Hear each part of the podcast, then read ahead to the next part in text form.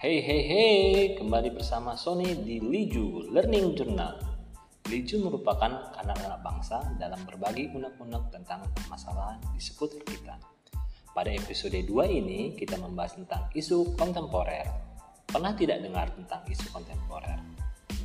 Benar, isu kontemporer berbicara tentang permasalahan yang sedang hangat diperbincangkan oleh orang ramai, seperti teror yang terjadi di Papua dan Sulawesi, radikalisme, korupsi, narkoba, money laundering, hoax maupun ujaran kebencian. Isunya berat ya. Isu ini sangat mengganggu negara, dapat merusak moral anak bangsa, merusak sistem keuangan negara, menambah jumlah kemiskinan, dan mengancam kesatuan bangsa. Isu ini juga memberikan reputasi dan label yang buruk untuk Indonesia di mata dunia.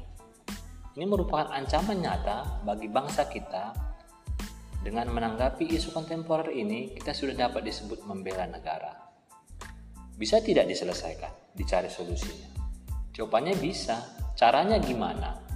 Nah, untuk menyelesaikan isu kontemporer, kita tidak boleh langsung ke cara. Sedikit-sedikit caranya. Carcepnya gimana? Itulah yang sering kita lakukan. Toolsnya, caranya sudah baik. Kemudian diterapkan untuk permasalahan tersebut.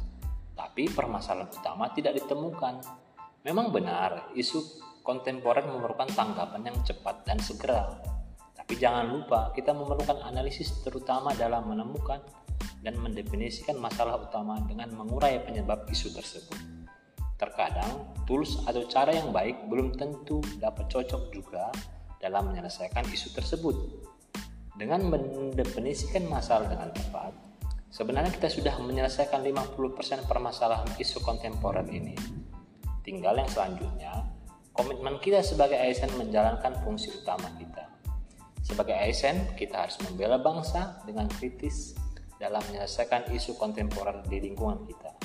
Jangan sampai kita yang menjadi penyebab masalah. Wah, banyak juga ya PR-nya ASN, terutama tentang membela negara. Semoga insan muda semakin kritis dalam bernegara. Cukup sekian pembahasan pada episode ini. Jangan di komen atau di share ya, cukup di like aja. Terima kasih.